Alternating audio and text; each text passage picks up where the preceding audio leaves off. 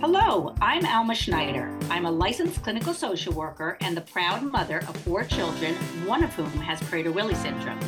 And I'm Iris Miller.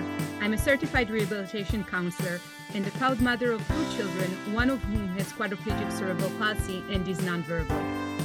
In this podcast, we discuss the uncensored truth about raising children with disabilities. Prepare to laugh, cry, and hopefully learn something new. This is Two Moms, No Fluff.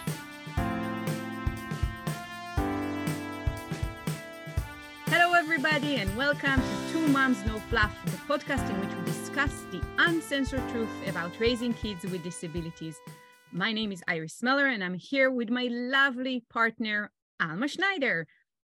Hello. Welcome, everybody.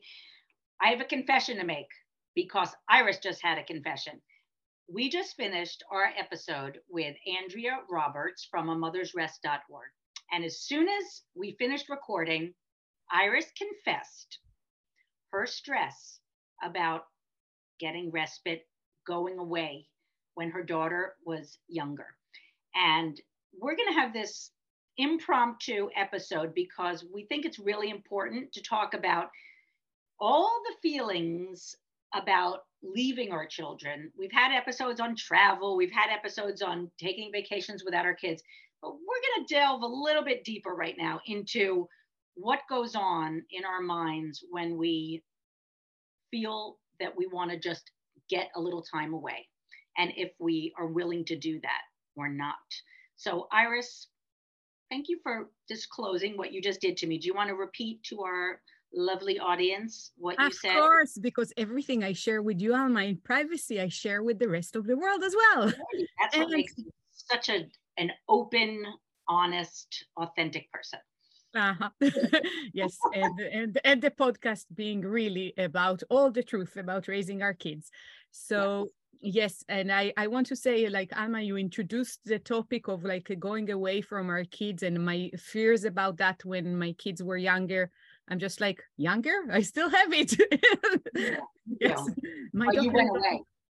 But I did, uh, when I, I did go away a few times. that's that's also a story by itself. But um, yes, I think that uh, when we were just recording the episode about A Mother's Rest, a an amazing organization, which I hope everybody here would uh, take advantage of and uh, enjoy their uh, retreats.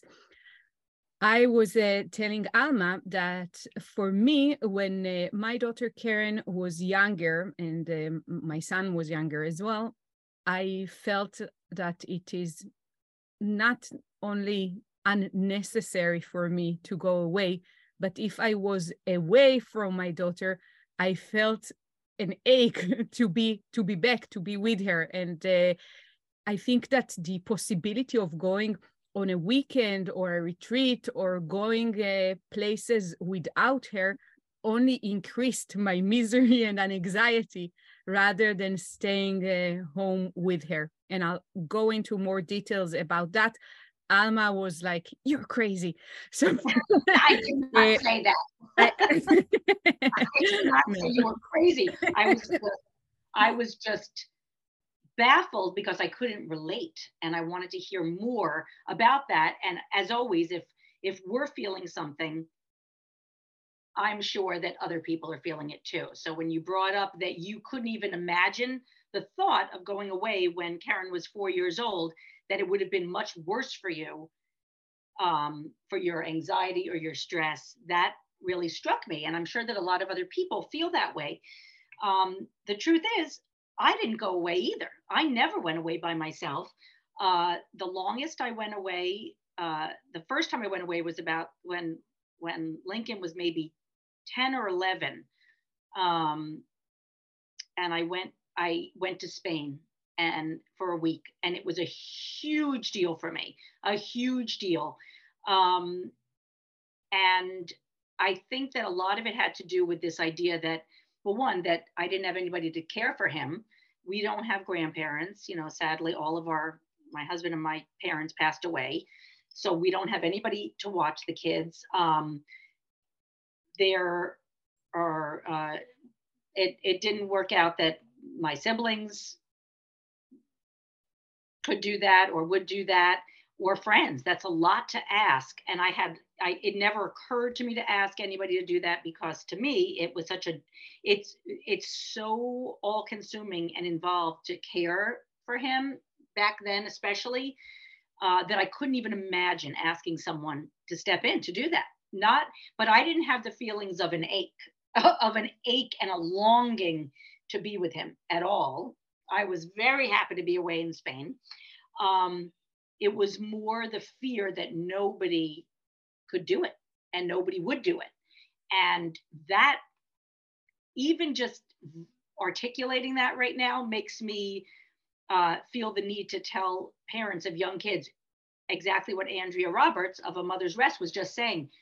For new parents, it is vitally important to make getaways and retreats and respite A, a normal, healthy part of your regimen uh, for self-care, starting from very early on, um, to make sure that you have supports as much as you can, to have supports in place to be able to care for your children. So I'm, I, I'd like to hear a little bit more about your, what's going on, because I feel like mine are more practical reasons why I couldn't go away. Like, my husband was at work, he could, nobody was home to pick Lincoln up. I mean, I could have done it, but I didn't, because it was too overwhelming for me to even think about. But maybe there was some psychological stuff in there that it was just going to be too hard and I didn't want to deal with it. So yeah, I think that um, I, I used the term with you earlier, and I can repeat that, that people used to tell me in the early years that, uh, listen, this is a marathon run. You're uh, dealing with this as if it was like a sprint. You have to channel your energy so it lasts for many years. The caregiving never stops, et cetera.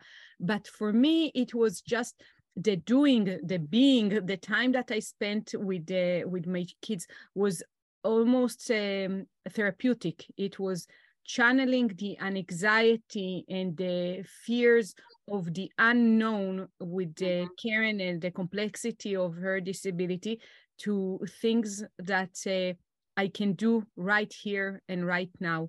And my goals were fairly simple. You know, I just wanted Karen to be happy, as happy as she can be on any given day.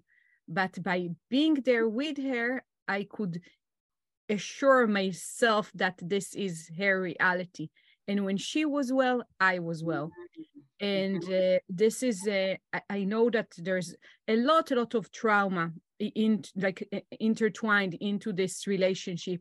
But for me, the happiest time of the day was, uh, and, and we were using the family bed, so uh, to go to bed at night and have both my kids next to me, kind of uh, holding, hugging my children next to me, and knowing that we're safe and all is good and we survived yet another day. And that that was my kind of happy place. Mm-hmm. And uh, I don't know how, how other parents are dealing with this, but uh, I think that uh, it's okay also to be stressed out about leaving your child behind.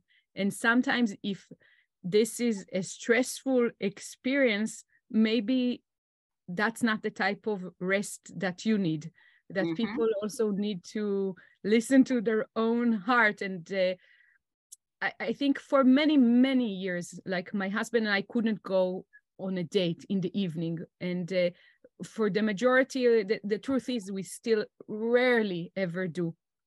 But we found other ways to have quality time together as a couple without having that stress of leaving the children in the hours that used to be at least the most complicated and difficult, uh, at least with Karen. So it's just being flexible in terms of how you define quality time, romantic outings, et cetera. So you can kind of incorporate it into your mm-hmm. new crazy life, I guess. Mm-hmm. And that's that's that's a really good point, that it doesn't have to be the prescribed, what everybody thinks respite is, which is going away. You know, I went away that first time for a week, and it was pretty, it was amazing for me. Up until that point, um, I didn't have babysitters. And people would say, just get a caregiver.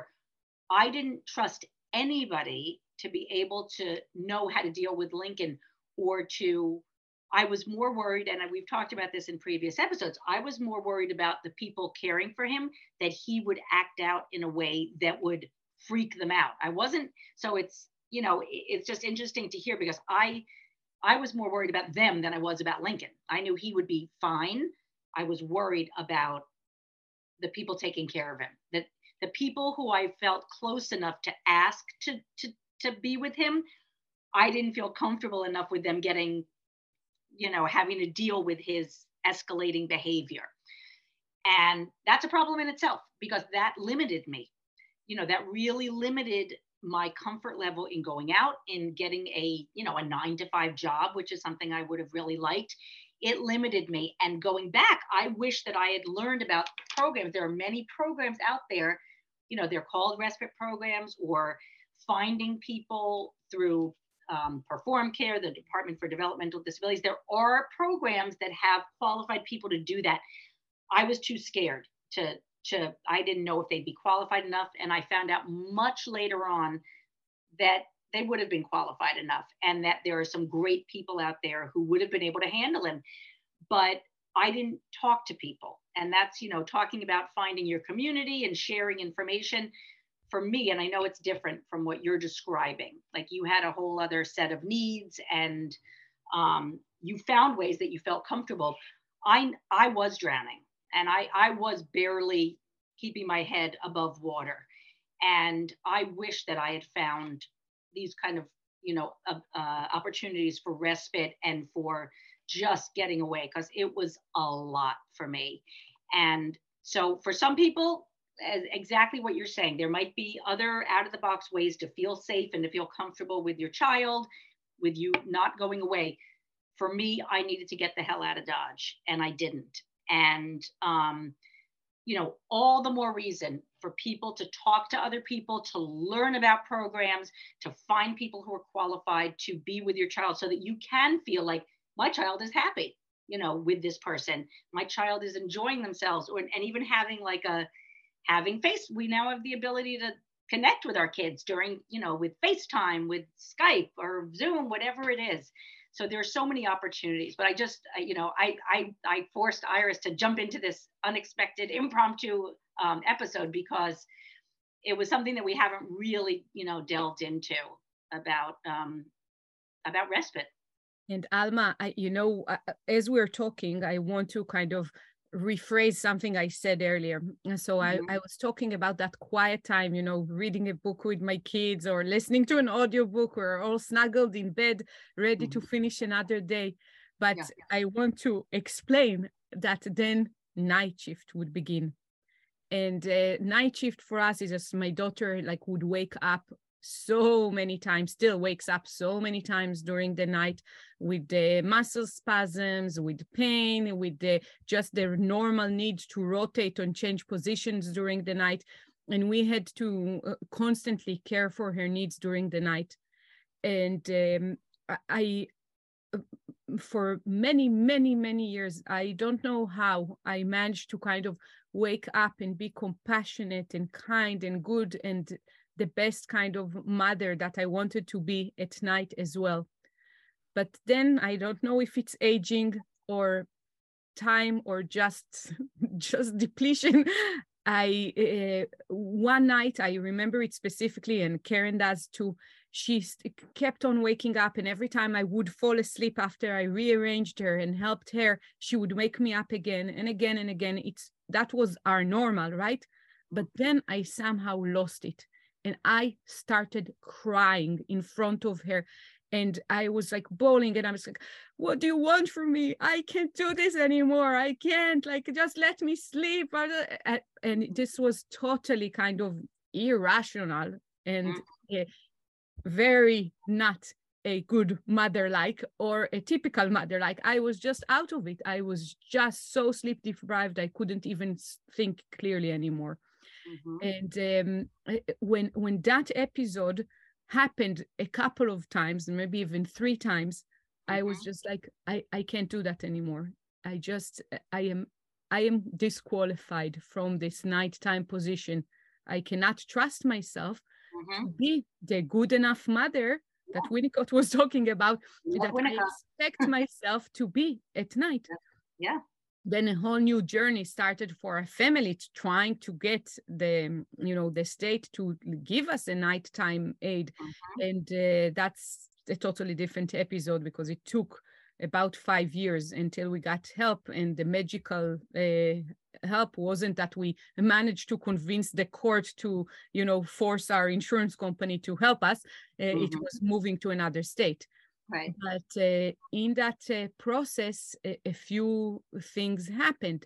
I had to uh, realize my own human limitations. Mm-hmm. And there is a yep. limit to how much a person can function without sleep. Yep. And I uh, also had to let other people into one of the most kind of challenging shifts, you know, and, and caregiving tasks of our lives. Mm-hmm. In a way that not is not only letting them care for my child while I'm, you know, in the kitchen washing dishes and listening in. I was supposed to sleep while someone else is caring for her. And mm-hmm. that was a, a really, really interesting experience for a person who was so uptight and controlling about every little aspect of my daughter's life. And what can I say? It's been an education. And kind of positive, it, it because that was something that you just described as the most positive, happy time of your day, being yeah. in bed. Yes, and I, I know, and I still miss it, and I need to remind myself that I miss the beginning portion of the night. Right. The rest right. of it was pure torture, and I do know and acknowledge that. And mm-hmm. I'm grateful for the people that are now, our night shift uh, people, they, they don't go to sleep. They're constantly awake and, and caring for Karen, which then you can care for, for her from a realization, uh, you know, a, a cognitively functioning brain. It's not that you were waking up and you're not sure why is she screaming and what's, what's hurting her, et cetera. It's just, it's a different level of care when the person is fully awake and ready to kind of answer a call, I would call it. Um, for, for us, um, it changed a lot of things, but still going back, can I tell you that I could speak to my old self and convince her to let go? I don't think so. I, I think was so. just on a one-track mind that uh, this is my life's uh, duty, or like th- this is what I'm here for. There is nothing more important or meaningful for mm-hmm. the person that I am to do at any given moment than caring for my children. Mm-hmm. Okay. And that's, uh, you know, extreme, that's ex- well, but that's, that's, that was your path. That was your path as you, as an individual. Um, but you took, once you realized that you couldn't do it anymore, you did pass it on. You didn't continue. You, you chose, you made the decision to have someone else do it, even though it was something that you felt strongly about doing yourself, because you knew you needed to do it. You needed the rest, you needed the sleep. For you, that was enough respite, I guess, to have the sleep. Yeah, I just, uh, our kids are our best kind of mirrors, you know, and seeing my myself in my daughter's eye, you know, seeing Karen panicking by mm-hmm. looking at me crying in the middle of yeah. the night and like kind of begging her to go to sleep and, yeah. and telling her that I can't take care of her anymore. This is unheard of, right, for me to say something like that to my own child. But I yeah. did, I was just out of it.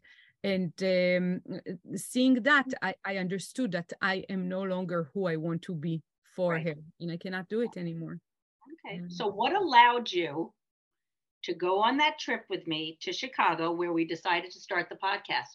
What okay. propelled you to be able to go? So two things. First, we already had night shift in place. So okay, at that at that point in time, uh, there there was um, twenty-four seven care for Karen, and I knew that uh, you know. Uh, th- that we are good. We had people that we trusted at that point in time. I, I'm thinking, you know, in retrospect, if every time I felt like going away, I would, we would probably not only have a company and a podcast, we would probably have, a, I don't know. It's just a, a lot of good things came out of that one first vacation of me mm-hmm. going for two nights away.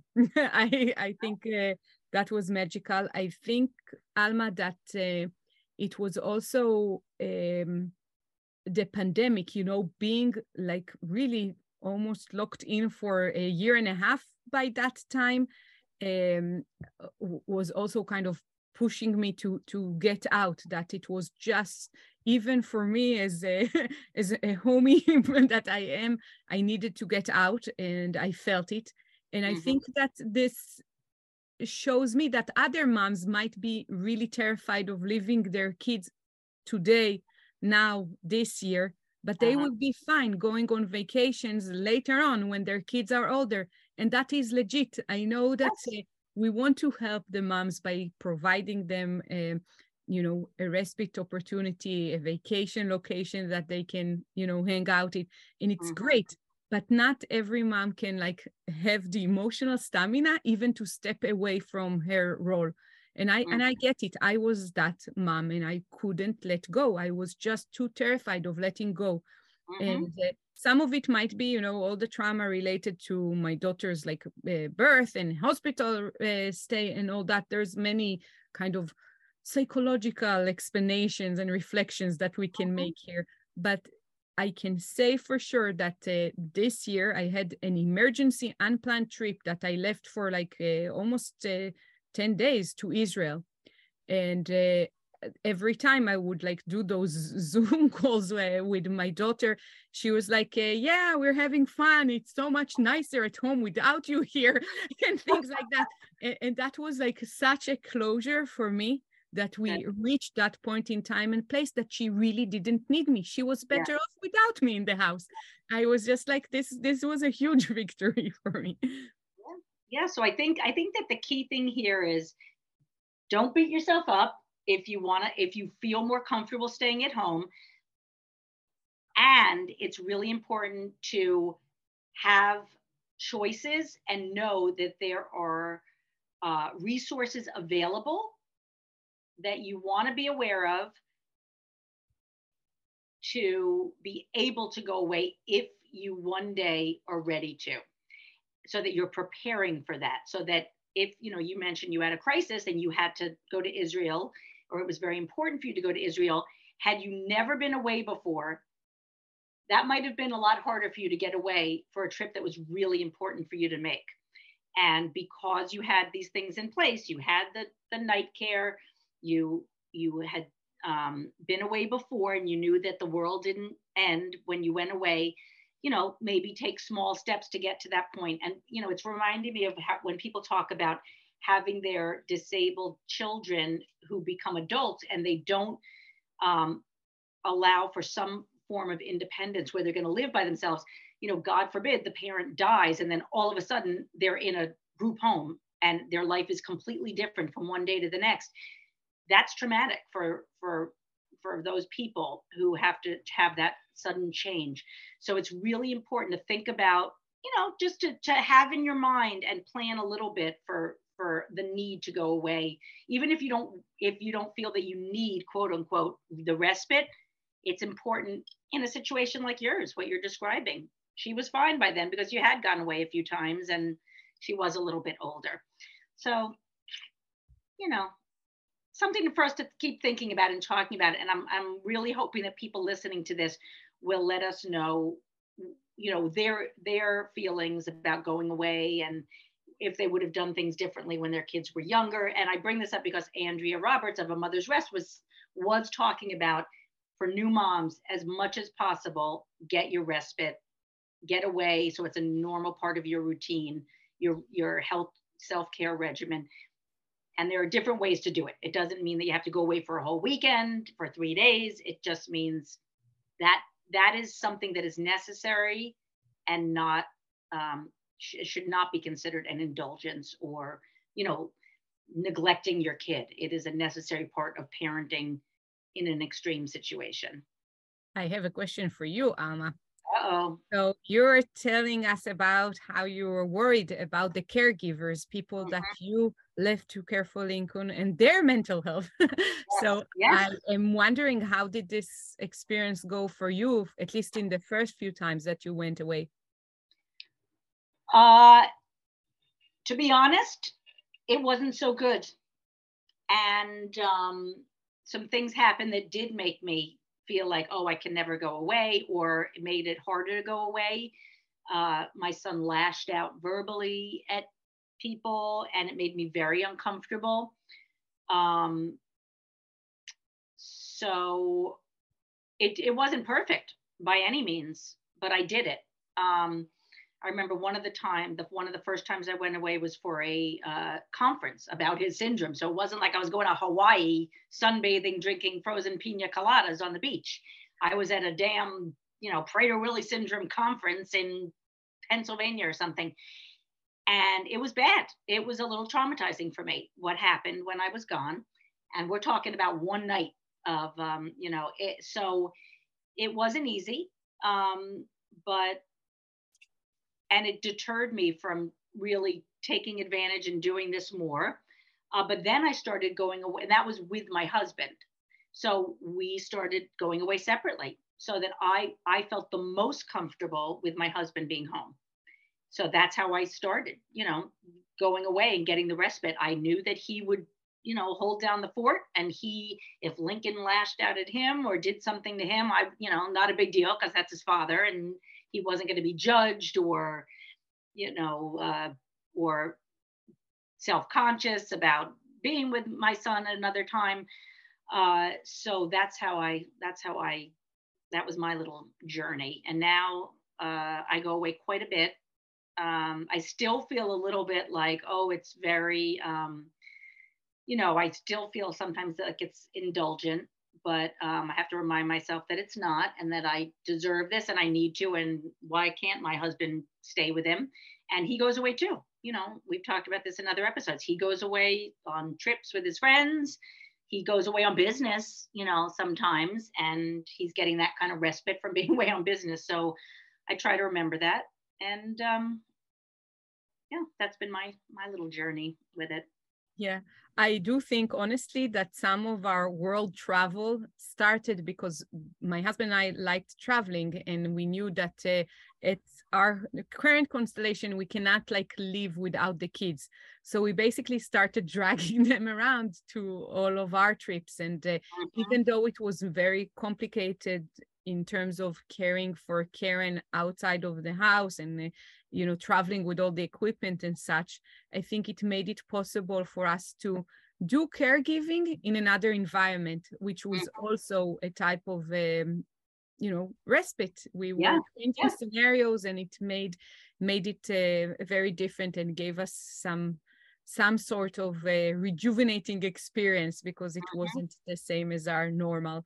And um, I do think that each person should really consider uh, like three circles, like what is their need, and their need with regards to their child's needs, and mm-hmm. then figure out how would they feel about going away, and uh, then consider the second circle, which is the circle of support, the immediate support. If they have family, friends, Uh, other parents in the same maybe childcare program that have the same syndrome or the same type of disabilities that would be interested maybe in sw sw swapping care for a weekend, so one family can go in one weekend and the other can go in another.